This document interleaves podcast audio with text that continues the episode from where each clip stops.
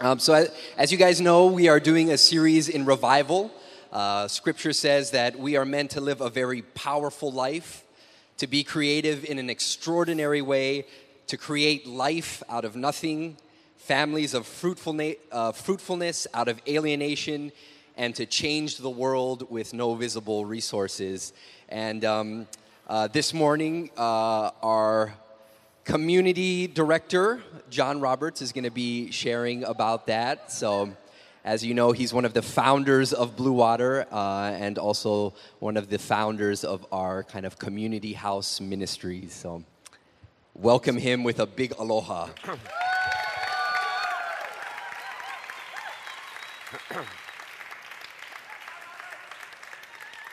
Please join me in prayer. God, uh, I just pray that everything that's said today would reflect your, uh, your spirit and your presence. Anything uh, that should be thrown away would just fall away and would uh, not be heard, and anything from you, Lord, would bear abundant fruit. In Jesus' name, amen. Uh, I wanted to talk about, we've been going through the sermon series. Of, first, Jordan talked about when fear gets in the way, then last week he talked about when uh, when disappointment gets in the way. Um, so this week I'll be talking about when the world gets in the way. Um, I wanted to talk through one of the most famous parables of all, which is the parable of the lost son. So if you have a Bible, you can look it up. Um, if not, it's in the, in the bulletin. We'll also have it up here for us. Perhaps we will not have it up there for us. So I will read it for you but it's in, the, it's, it's in the bulletin. Jesus continued There was a man who had two sons. The younger one said to his father, Father, give me my share of the estate. So he divided his property between them. Just a quick pause. This was very, very inappropriate for the son to do. Um, what traditionally would happen is that the younger son would get one third of the father's estate once the father died. Once he passed away, whatever was left, he would get a third. The older son would get two thirds. So to go to his father and say this would be like going to his father and saying, you know, I don't really care about you. I hope you die. Give me my money now. I'm out of here. So very inappropriate. If you knew Jewish custom, you would know that, but today we, we might not catch that because we're used to going to our parents and saying, hey, can I, you know, can you help me pay for college? Can you help me with this or that? You know, I want, I want to buy a new car. Can you give me some money? Um, not long after that, the younger son got together all he had, set off for a distant country, and there squandered his wealth in wild living. Also, just so you know, for him to leave his country, for him to go away, this would be also very disrespectful in the Jewish tradition. He is going out of the Holy Land and out of uh, the appropriate spaces and going off to the wild land where he can do what he wants with the Gentiles. After he had spent everything, there was a severe famine in the whole country, and he began to be in need he went and hired himself out to a citizen of that country who sent him out to his fields to feed pigs. He longed to fill his stomach with the pods that the pigs were eating, but no one gave him anything. He didn't even eat after the pigs, right? There was nothing left. When he came to his senses, he said, How many of my father's hired servants have food to sp- share, and here I am starving to death? I will set out and go back to my father and say to him, Father, I have sinned against heaven and against you. I'm no longer worthy to be called your son. Make me one of your hired servants. So he got up and went to his father. While he was still a long way off, his father saw him and was filled with compassion for him. He ran to his son, threw his arms around him, and kissed him. The son said to him, Father, I have sinned against heaven and against you. I am no longer worthy to be your son. But the father said to his servants, Quick! Bring the best robe and put it on him. Bring a ring for his finger and sandals for his feet. Bring the fatted calf and kill it. Let us have a feast and celebrate, for this son of mine was dead and is alive again. He was lost and is found. So they began to celebrate. Just quick little pause. Notice the son was going to say three things. He only got to two of them. He was going to say, you know, I've sinned against you and against heaven. I am no longer worthy to be called your son. And then he was going to say, Make me a servant. He doesn't get to that. The father's already interrupted him. Celebrate! Fantastic. Fantastic character of this father. Meanwhile, The older son was in the field. When he came near to the house, he heard music and dancing. So he called one of the servants and asked what was going on. Your brother has come, he replied, and your father has killed the fatted calf because because he has him back safe and sound. The older brother became angry and refused to go in. So his father went out and pleaded with him. But he answered his father, Look, all these years I have been slaving for you and never disobeyed your orders. Yet you, have given me, you haven't even given me a young goat so I could celebrate with my friends. But when this son of yours who has squandered your property with prostitutes come home, you kill the fatted calf for him? My son, the father said, you are always with me, and everything I have is yours. But we had to celebrate and be glad, because this brother of yours was dead and is alive again. He was lost and is found. If you've been around uh, Christianity for any point of time, or even kind of in popular culture, you've probably heard something about the lost son. You've probably heard some of this story. It's one of the most famous ones of all. I want to talk through uh, the, par- uh, the, the symbols. So, who is, who is the father in this story? Who's it supposed to represent? God, always the easy answer. I like that. We can always say God or Jesus at church, and we're probably right. Uh, the second, uh, what about these two sons? Who do you think they might represent? Oh, religion and the world. Awesome. For me, I'm going to make it even more basic. Uh, I think they represent the two, the two viewpoints we could have as the world. You know, we could, we could have two different thoughts uh, depending on how that plays out in our life. Uh, the young son First, I want to talk about he turns to the world, he leaves his home, he wastes himself. Uh, just so you know, sometimes this parable is called the parable of the prodigal son. Prodigal means to waste oneself, to be wasteful. Uh, he wastes all of his money, he spends it on women and reckless living. We don't have to look far in our culture to see uh, this kind of way of living, right? Of just kind of living day to day, of living for uh, pleasure. But in the end, the young son finds himself uh, not being able to eat, not even can he eat after the pigs. He gets in a really, really hard situation. He becomes totally lost. The world will take more, it shows us that the world will take more than just our money from us. The world, in the end, takes away his hope. The world will always beat us down. The world will always break us down and destroy us. We can turn to it for whatever reason we want, but in the end, we will be in a very bad place. Hopefully, not as bad as this poor young son, but according to the parable, it seems uh, the world will always diminish you. It causes me to ask some questions, uh, like why does the son leave? Like what what was it? You know, did was he just bored? Was he just not feeling very good inside, and so he was looking for something new? Was he uh, frustrated with his older brother? Was he frustrated with his dad? Did he not like his life? You know, what caused him to leave? Interestingly, the, the parable doesn't tell us. We don't know. We just know that he left. And on that time, for that time, with quite a bit of inappropriate uh, ways of treating his father. Um, I'm partly compelled to ask the question of why he left, partly because I live in K2, one of the community houses. And uh, just some, some background on it. You know, we're, we're a house that every now and then we take in somebody from the street or somebody who wouldn't otherwise have a place to live. Uh, we, we have the goal of changing people's lives. You know, it's like we'll, at times we've tried to take in people who have had all kinds of addictions or tough things coming against them, some impossible situations. Uh, we try and recover them. We have a sister house, K1, which is still going strong. And I think between the two houses, we've probably helped about 150 people uh, throughout the whole length of time, which is awesome. Lots of people come through. Yeah. Uh, K2, the house that I live in, uh, began about almost two years ago, but not quite. Um, and it was uh, an investment. Um, me and a friend from church, Elton Wong, you know, he was crazy enough to be like, hey, I think I should buy a house. And I was kind of feeling the same thing. And the next thing we know, we're buying a house together, which is terribly strange. Uh, I already feel a little awkward when I talk to my family about my life. And And then it's like you're buying a house with another man and you're going to try and take in people and, and help them. This is very strange. Like, this is not, my coworkers obviously think I'm totally crazy. Uh, I'm, a, I'm a teacher.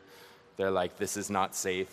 I, I always have people pull me aside at the copy machine. It happened this past week at the copy machine, making copies for class.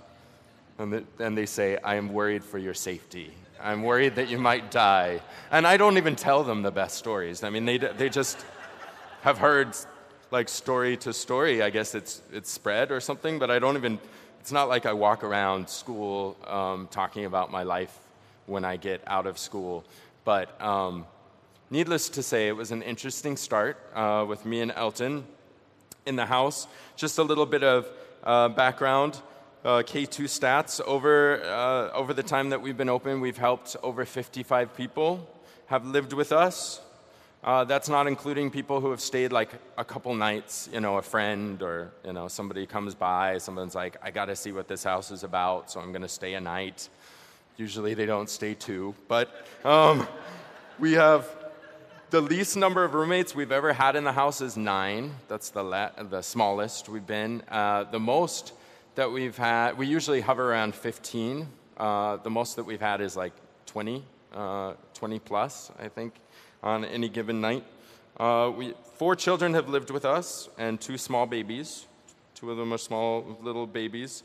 We've had uh, over 25 people who stayed with us were in extreme need. It was like either they were going to be on the street or they were going to stay with us that night. Uh, so that's almost half of the people who've lived with us have been kind of in extreme need. We've helped several ch- several women who have coming out of human trafficking that were staying have stayed at other of the like the safe house that we have here, uh, run by Vern. But um, at least two of them, at least one, a couple women who've stayed with us are coming out of uh, hiding from abusive relationships. We've had individuals who struggle with almost every kind of substance abuse, alcohol, meth, or ice, pot. Uh, the youngest age of someone who stayed with us is two days old, who lives with us, two days old. And the oldest was uh, my future grandma in law. Is that how you'd say it? I don't know. Anna's uh, grandma stayed with us for a bit, 81 years old. She loved it. We were all a little nervous that she might not. Um, we've become a little bit kind of famous in Honolulu of sorts. You know, we're not like advertising ourselves or anything, but police have called us before, brought us people through connections. The police have, have, have found somebody who's in extreme need, uh, a, a, woman who was desperate. Uh, y, people from YWAM, leaders, uh, leaders from Surfing the Nations have brought us people. Uh, one of my best friend's moms does a lot of outreach with uh, homeless people. She periodically brings somebody to our door. It's like, good luck, you know? you're, the last hope for, for this person. Uh, we have uh, social workers who have recommended us and brought us people. Blue Water Friends, you know, have just kind of said, hey, I think this person's in extreme need. Occasionally, one of our roommates has even brought us somebody. Uh, you know, somebody brought home a homeless teenage boy, you know, that stayed with us for a while. Most unique, I think, about the house is that there are no professionals. We are not professionals. We have no idea, oftentimes, what we're doing. We've learned now. We've learned. We've learned. I could give some good advice to somebody who's wanting to do something similar. We've learned and we've had some effectiveness of loving some people that are in extreme, extreme circumstances. But no one's a professional. No one stays at the house full time. We're not we're a recovery house that's based on you know restoration, extreme love, and discipleship. Uh, we often stay up late having tough conversations. We uh, there are almost no boundaries between us and other people. It's like you know the, the amount of times that somebody I don't know is rehabbing off of some drug, laying on the floor near me, or sometimes in my own bed not with me in the bed too, but is a lot, you know, and they're, they're shivering as they, as they recover. There's almost no boundaries between us and other people. Our people are, our current residents are music teachers, professional writers, a chef from Seed, a general contract laborer, an attorney, a cook, a school counselor, the best waist, waitress at Seed, I'd have to say, personally. She's very good. An electric engineer, an architectural designer, an ACE hardware employee and carpentry student, a full time student, a full time mom who also cleans houses on the side. We are underqualified for the work and for the challenges set before us, but we try. Every day we wake up and we try again, and we try that day, and then we go to bed, and then we try the next day, and that's kind of our pattern. Over the years, we've seen many room, roommates wander off. Uh, you know, we've seen them wander off. They've, they've chosen a different path, uh, kind of like the prodigal son or like the lost son. In the early years, I was kind of crazier, and I'd like run down to A'ala Park and like try and find them, and find them like high and drunk, and you know, with all these people, and be like, "You must come home, come home right now," and that was interesting, and often it worked, but pretty soon they'd leave again. And I found that the, the best way for somebody to change their life is that they choose to change their life. You can just offer a place, and they get to decide if they come back or they don't. Uh, the other night, we had a house meeting. By the way, I'm changing names, so if I say a name, it's not the real person. So, and don't even try and figure out who it is. Um, the other night we had our, our house meeting, and really I hate I hate meetings. I mean, I'm a teacher. The amount of meetings I go to that are a waste of time and pointless is quite high. Um, I have a strong aversion to meetings. However, I kind of love our house meetings. You know, Ewing usually makes something delicious for us to eat, and we all have like a meal together. And they're really simple. Somebody usually says something like, You should wash the effing dishes. They don't say effing, and I know I probably shouldn't even say that in a sermon, but they sometimes say something worse, like, Don't forget to wash the dishes. That's usually some part of our, of our house meeting. Uh, and then we talk about updates and ministry issues. We usually share what we're working on and what we've been strong in that week. So I'm really working to improve this thing in my life, and this is a success. You know, here's what I need to grow in. Here's what I've been victorious in. Inevitably, our conversations turn to lost brothers or sisters, those who have wandered off. How are they doing? How best can we support them? What's the newest update? Has anyone seen them? Anybody have any word from God of where they may be? How can we best pray for them? Uh, this one house meeting recently, Elton, uh, because he's such a stud, had bought a cake because one of our people had been gone for a while and had kind of wandered off. They had wandered off and then they had come home. And he was like, I want to, you know, like celebrate their return. Uh, and this seemed right to me, you know? It's not quite a fatted calf. I think I said something like this. It's not quite a fatted calf, but it's a chocolate haupia pie. Seemed right, you know. I'm sure that the lost son would have enjoyed a delicious piece of pie and uh, maybe more than a fatted calf if they would have had it at that time. Sadly, this, this guy, Mark, didn't show up to the meeting, so we had this pie. We were ready for celebration. And even though he had just come back, so we were going to celebrate, he then pieced out within a couple days. Uh, we still ate the pie, but it didn't, it didn't quite taste right. You know, it tasted kind of stale.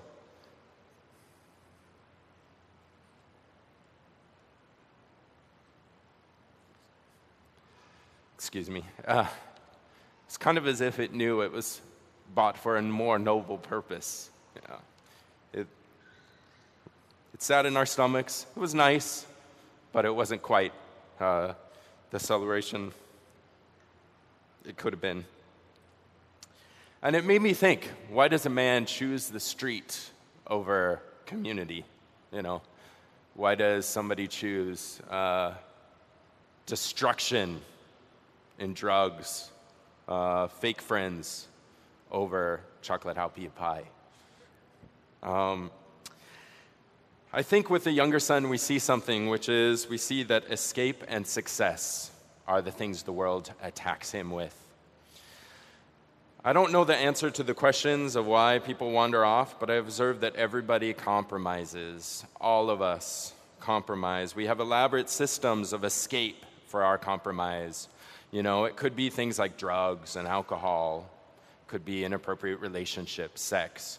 It could be things that are very much more like, well, that's kind of okay. You know, I, I escape through movies and I escape through uh, Facebook and uh, screen time and video games. But we all make compromises. We all seek to escape the pressures of our life. At K2, we're honest about our lives. You know, nobody's like sitting there going, You are bad because you have this thing in your life. No, we're all saying, Here's what I'm struggling with. Here's what I need to work on. We're willing to address, address the issues in other people's lives because we love them, but not because we're trying to point fingers at each other. Our theology is that everybody's messed up, everybody has things that compromise them. And we're better when we're honest about that and when we're real about that in community, when we help each other through that. The world will always offer you an escape. The world will always offer you something that seems like it's an escape and like it's good. But it's really a trap. Watch out also for worldly success. You know, the, the son might have been looking for, hey, I could get all this money from my dad and I could wander off and I could build something great. I could have this wonderful life. But don't listen to that trap either. Run from worldly success. The world will offer escape and success, but you will never be happy with either one. The greatest success seen, is seen in faithfulness to the commitments and to the family that God has brought us, wherever God has put us. That is true success. Anybody can run off and spend money on, you know, fun things, maybe destructive things. Anybody can do that. What it really takes, what's hardest of all, is sticking with faithfulness in the community that you're in. When I read the story of the, this parable, I also wonder what happens next. We don't find out. Like, the father comes and talks to the older son, and then we know there's a party. We know it's good for the younger son. We don't know what happens next for the older son. And really, I feel for him. Like, did, what happened to him? Did he ever go back in the party? Did he just sit outside pissed off the whole time? Did he just stew in his own anger? Um, did he join celebration? We don't really know. Uh, for the older son, two things I want to warn us about. He turns to comparison and jealousy. These things will also destroy you very quickly in your life with God. The older son starts out mad at his brother, and really for good reasons. I really feel for him, right? He's remained, he stayed there, he's done the hard things, he wasn't disrespectful, he's been nice, He's been good. He's probably working somehow out there for his dad. Uh, I feel for him. You know, anyone can go and waste money. He's not done that. He's waited, he's shown respect, he's walked a harder road. And yet, we see at a moment where he could have shown a different character, he gets trapped. I like that uh, the older son is, is, starts out mad at the brother, but then he ends up basically mad at his dad. He starts out mad at his younger brother, who's, you know, and that's easy to be mad at him. Let's face it. You know, if we were in this family, we'd be pissed at this guy. He's disrespected everybody. He, now he comes rolling back in like everything's. He actually doesn't come in like everything's going to be fine, but he's treated like, oh, everything's great now. This would make, uh, would make somebody mad. However, the younger or the older son is now mad at uh, at the father, which makes me makes me wonder how many times in your life does comparison and jealousy make you upset with God? The more we live with jealousy and comparison, the more we will question God about His purposes in our life. The more that we look at someone else's life and think, "Gosh, they get it so easy," the more that we look at somebody else's life and go, why do they get to, you know, be celebrated? I mean, look at them. They're a mess. The more that it will cause a rift in our relationship with God. I love the father's reply. It shows us a lot of things. He says three th- things to his son's frustration. Also, notice how the father has left the party just to talk to this son. So he's honored him in some way, hasn't he? He could have just let him sit out there be like, fine, you want to be a pain in the butt? You just stay outside. You want to be so moody? You just stay right there. We're going to have fun in here and eat a lot of this cow. You stay there. I might be tempted to do that, but no, the father goes out, leaves the party, leaves his time of celebration, his rejoicing, to disciple his, his son. And he says, Son, you will always be with me. In other words, your place with me, your place is secure. You're secure because I am with you, and you've chosen to be with me. Second, he says that all, all that is mine is yours.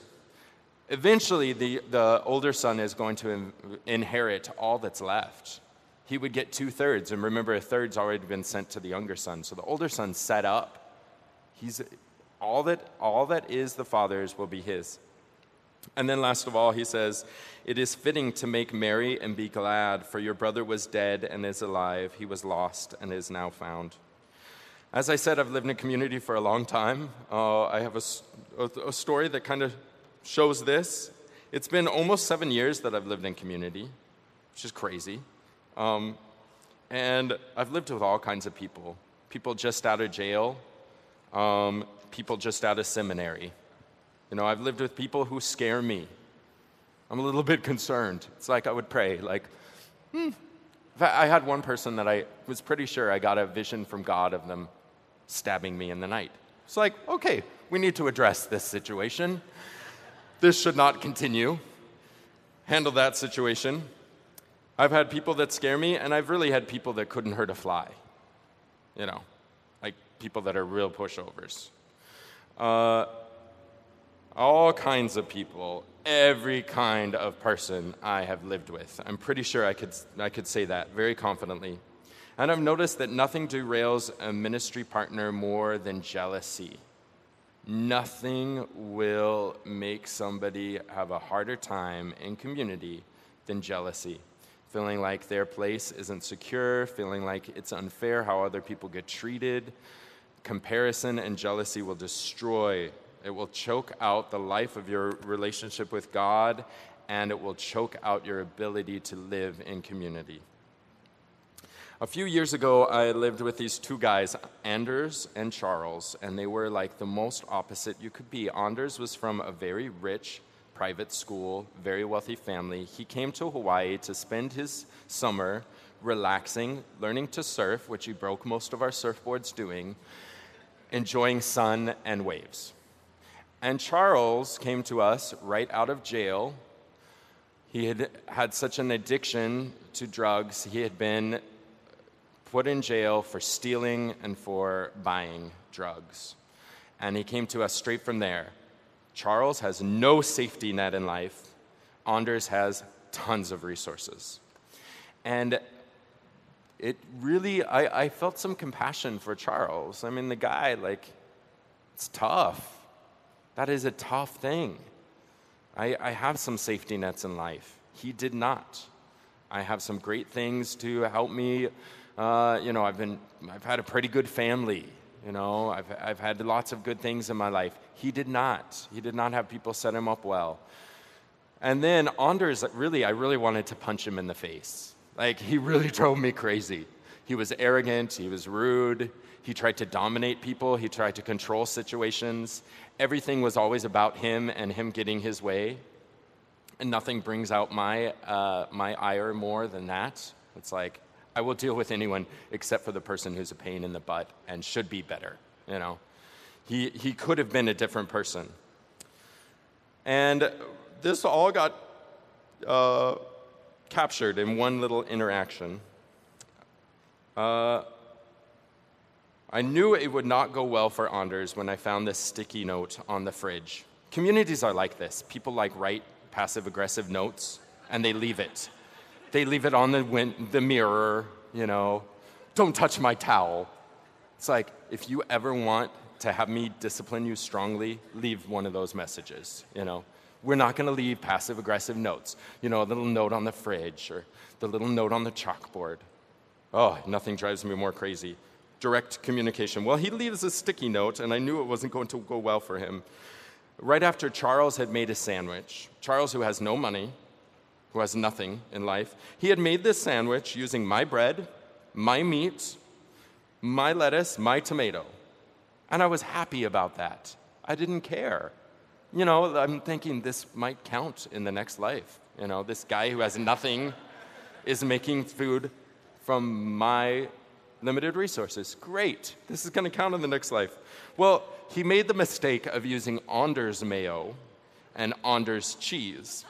And so there's a sticky note that was left on the fridge, and I wish I would have saved it because I save things like this now as little like relics of community living to look back on. I wish I would have saved it, but it said, Charles, you owe me. And then he writes, cheese, 40 cents. Mayo, 10 cents. Boom. Yeah, it's like, oh. Heck, kill the fatted calf. Give that kid the ice cream that you hide behind all the other stuff because you don't want to share it. Give that kid something. Don't count out cents. Don't nickel and dime a person in need. You know, he, he was dead and would hopefully come back to life. He was lost and has now been found. And Anders came to that with comparison, like, why should he get my stuff? You know, why should he get my slice of cheese? Well, Anders, because you're a pain in the rear. He should probably get some, and it would make you a little nicer as a, of a person. I'm hard on Anders. Forgive me for being hard on Anders. But um, I'm sure that he's a lovely person to this day, and I'm sure that his little bit of time living in community might have opened his eyes some to other ways that he could live. The world plays out in these two characters. We see the world play out in the two lives of the young son and the older son. The older brother, he turns to entitlement, jealousy, and elitism. Whereas the younger brother is looking for escape, gratification from the world, and he's also turning to lust, it seems, from the passage. A couple takeaway points. God's overcome the world, so therefore we don't trust the world. God has overcome the world, so we do not have to trust the world. Another reality is possible. It's possible to be in the world and not of it. It's possible to live as we're supposed to live. It's possible to live in community and not lose your mind. It's possible for the older son to be forgiving and gracious, not paralyzed by moodiness and jealousy. Recovery is possible for the younger son. He doesn't have to eat with pigs. He doesn't have to be a hired hand for his own father. John 16 says, In this world you will have trouble, but take heart, I have overcome the world. The younger son finds a lot of trouble, but uh, we can overcome the things of this world, but only through trust in God. We cannot trust the things that the world, the, the escape of the world, the um, insult of the world, the comparison of the world. We can never trust them. Celebration versus accusation. We have an opportunity when we see something go well in someone's life to choose that, to choose celebration over accusation, to choose to celebrate and say, Thank goodness, this is great. This is wonderful. They don't deserve that. How awesome. How awesome that we worship a God who gives us what we don't deserve we can celebrate with somebody and still draw boundaries and lines for them. And that's what we do a lot in Kalihi. Uh, that's what we do a lot. You know, we, we're still willing to draw boundaries. You know, it's not that the younger son's going to be welcomed in and now just live however you want. No, he's going to live by the, the expectations of the father. He's going to live uh, in reverence to his brother. He's going to live in community with those around him. All of heaven celebrates when one sinner gives his life to God. That's what we're told. So don't sit around moping and asking, does he really deserve this? We, like the older son, have a choice. Join in the heavenly celebration. Don't hang around complaining to God. It will make you a more fun person to choose celebration. Not only that, you'll be a free person and you'll be a strong person. You will be stronger and more powerful and that will make you entirely unique in the world. Anyone can get bent out of shape, anybody can get insulted. That's easy. I would also say take one step. Take one step today. You know, who do you identify with? Are you like, I'm kind of the prodigal son? I'm kind of the, the wandering son, the lost son. I've turned away in some ways. I'm walking my own path. I'm turning to escape. I'm turning to the world. Well, I encourage you take a step back home. I guarantee it's going to be better than you think. It's going to be better than you think. The world, the walking our own way, only leads to destruction. It only leads to a bad place. Or do you identify with the older brother? Like, are you angry because someone's let you down? Are you dis- disappointed with their choices? Are you just pissed that somebody uh, keeps uh, falling short? Has it got, caused some rift between you and God? I, I encourage you, take a step towards celebration. Join the team that welcomes them home. All of creation rejoices. I mean, all of heaven rejoices when one sinner returns. All of heaven, like all those angels, you get to join their voices. Like, do you want to sit there and mope, or do you want to join the voice of heaven? That's power. That will be life to your spirit. That will give you uh, encouragement in this journey. In all things, it seems like it's your choice. I love that it leaves where we don't know what happens to the, to the son, to the older son. We don't know. Does he go inside? Does he just smile his way through that party at first? I'm so happy you're home while believing the right things. We don't know. But you have a choice. The younger son, he had a choice. He could have never come home. He could have chosen to just wallow in his disappointment and in his shame, but he comes home. We have a choice. We need to know that God is good and loving which is what the whole parable is about. Wherever we're at, God is good and loving. God doesn't read us the riot act, God doesn't judge us, He welcomes us. Imagine how cool it would have been for the older brother to join in the celebration.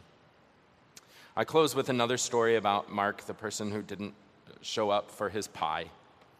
And uh, the other day, he came to the house in the middle of the night, 3 a.m. That's wonderful. Just to be clear, if you're ever planning on showing up at someone's house at 3 a.m., don't. He shows up at 3 a.m. I'm not terribly happy about this. I go out to talk to him. I was happy to see him, but I'm sure I didn't look happy because, after all, it's 3 a.m. I told him that we would see him at church.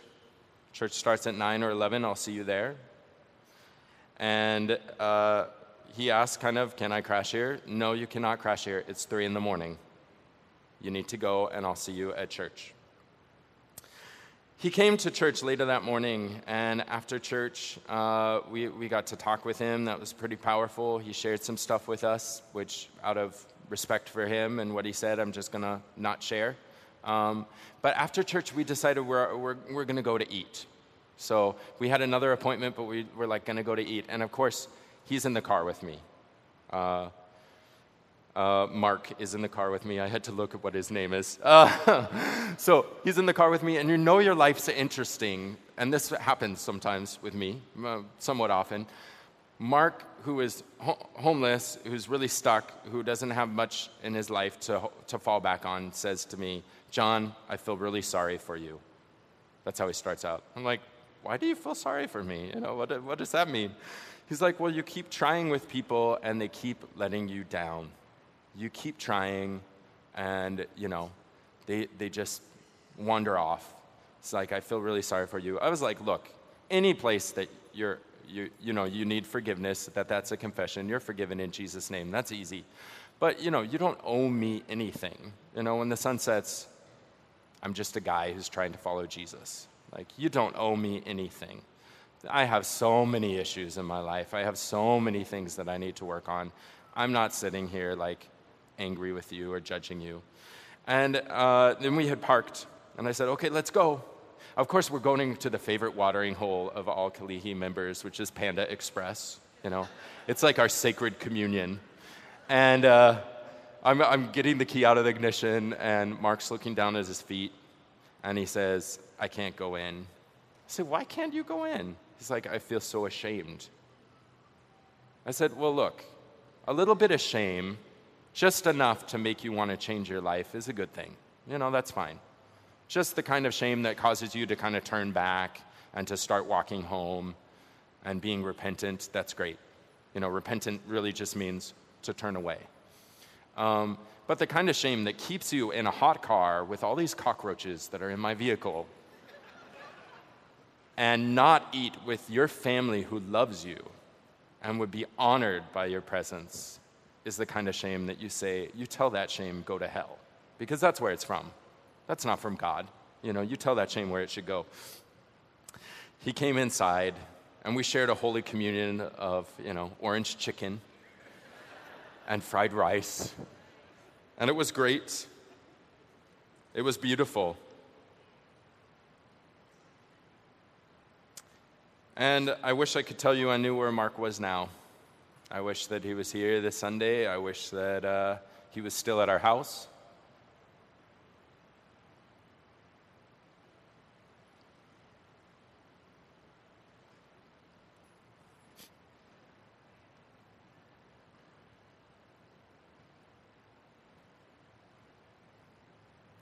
But when we see him, we will welcome him.